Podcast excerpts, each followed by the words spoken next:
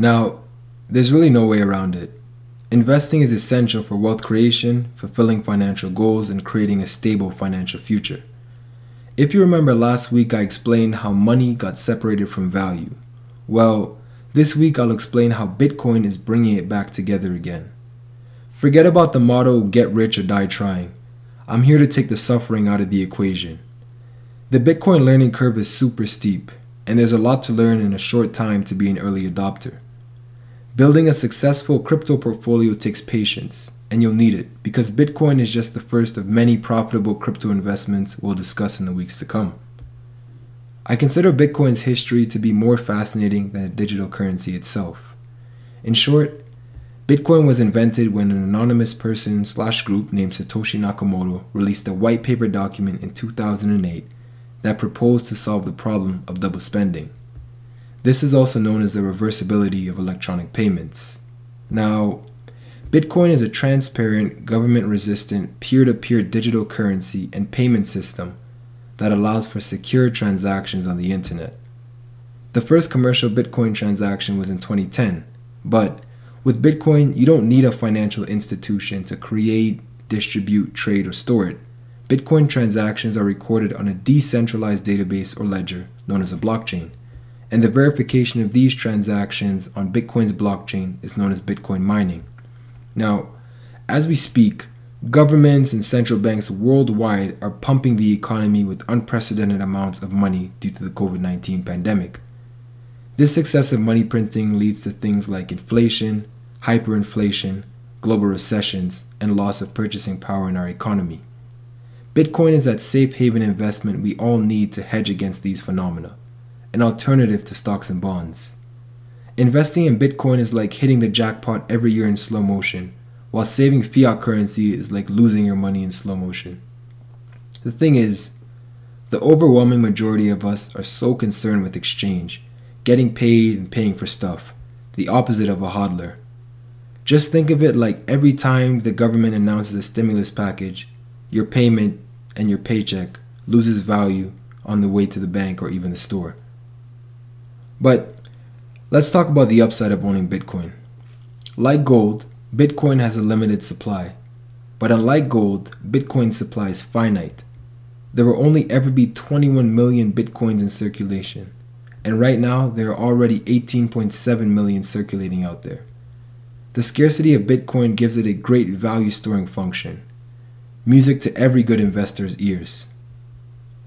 One of the biggest misconceptions is that you need to buy one whole Bitcoin to own this crypto asset. Not true. You can buy Bitcoin in fractions and become a Satoshi millionaire. Now hold on, Zoe. Satoshi millionaire, what are Satoshis? A Satoshi or SAT is the smallest unit of value in Bitcoin. Whenever the price of Bitcoin climbs, your sats increase in value, so you still profit.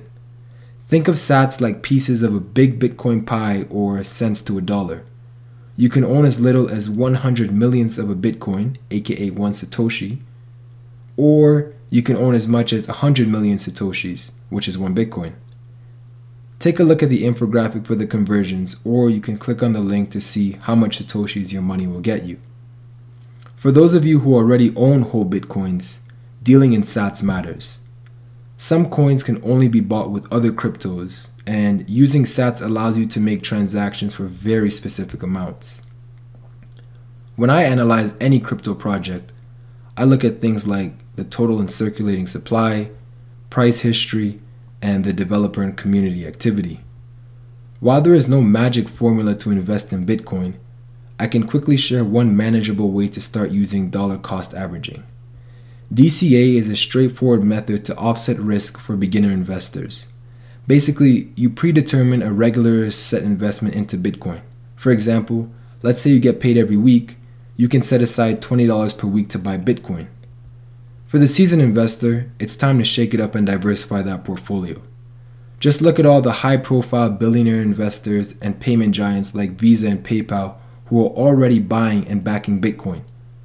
Assuming the value of Bitcoin continues to rise in the long term, why not ride the consistent momentum that's building each week? I mean, see for yourself. The US dollar keeps collapsing against Bitcoin. You do the math. It's important to think of money as a tool to move value across time and space. Fiat currency, as you know now, the money you're storing in your savings account, is good to move value across space but not time.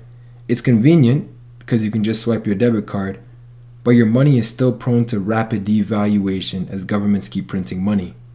With gold, you get scarcity and relative stability.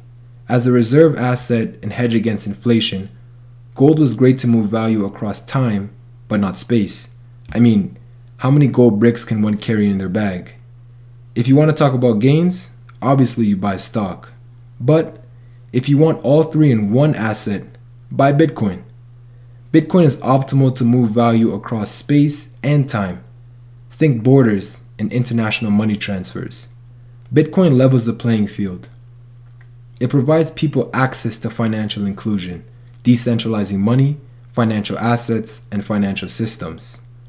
Join me next week where I discuss how to buy Bitcoin on digital asset exchanges and how transactions work on Bitcoin's blockchain. I will also share some insight on how to choose the best digital wallet to protect your Bitcoin and other crypto investments. You're already ahead of the game. Until then, have a great week and stay curious.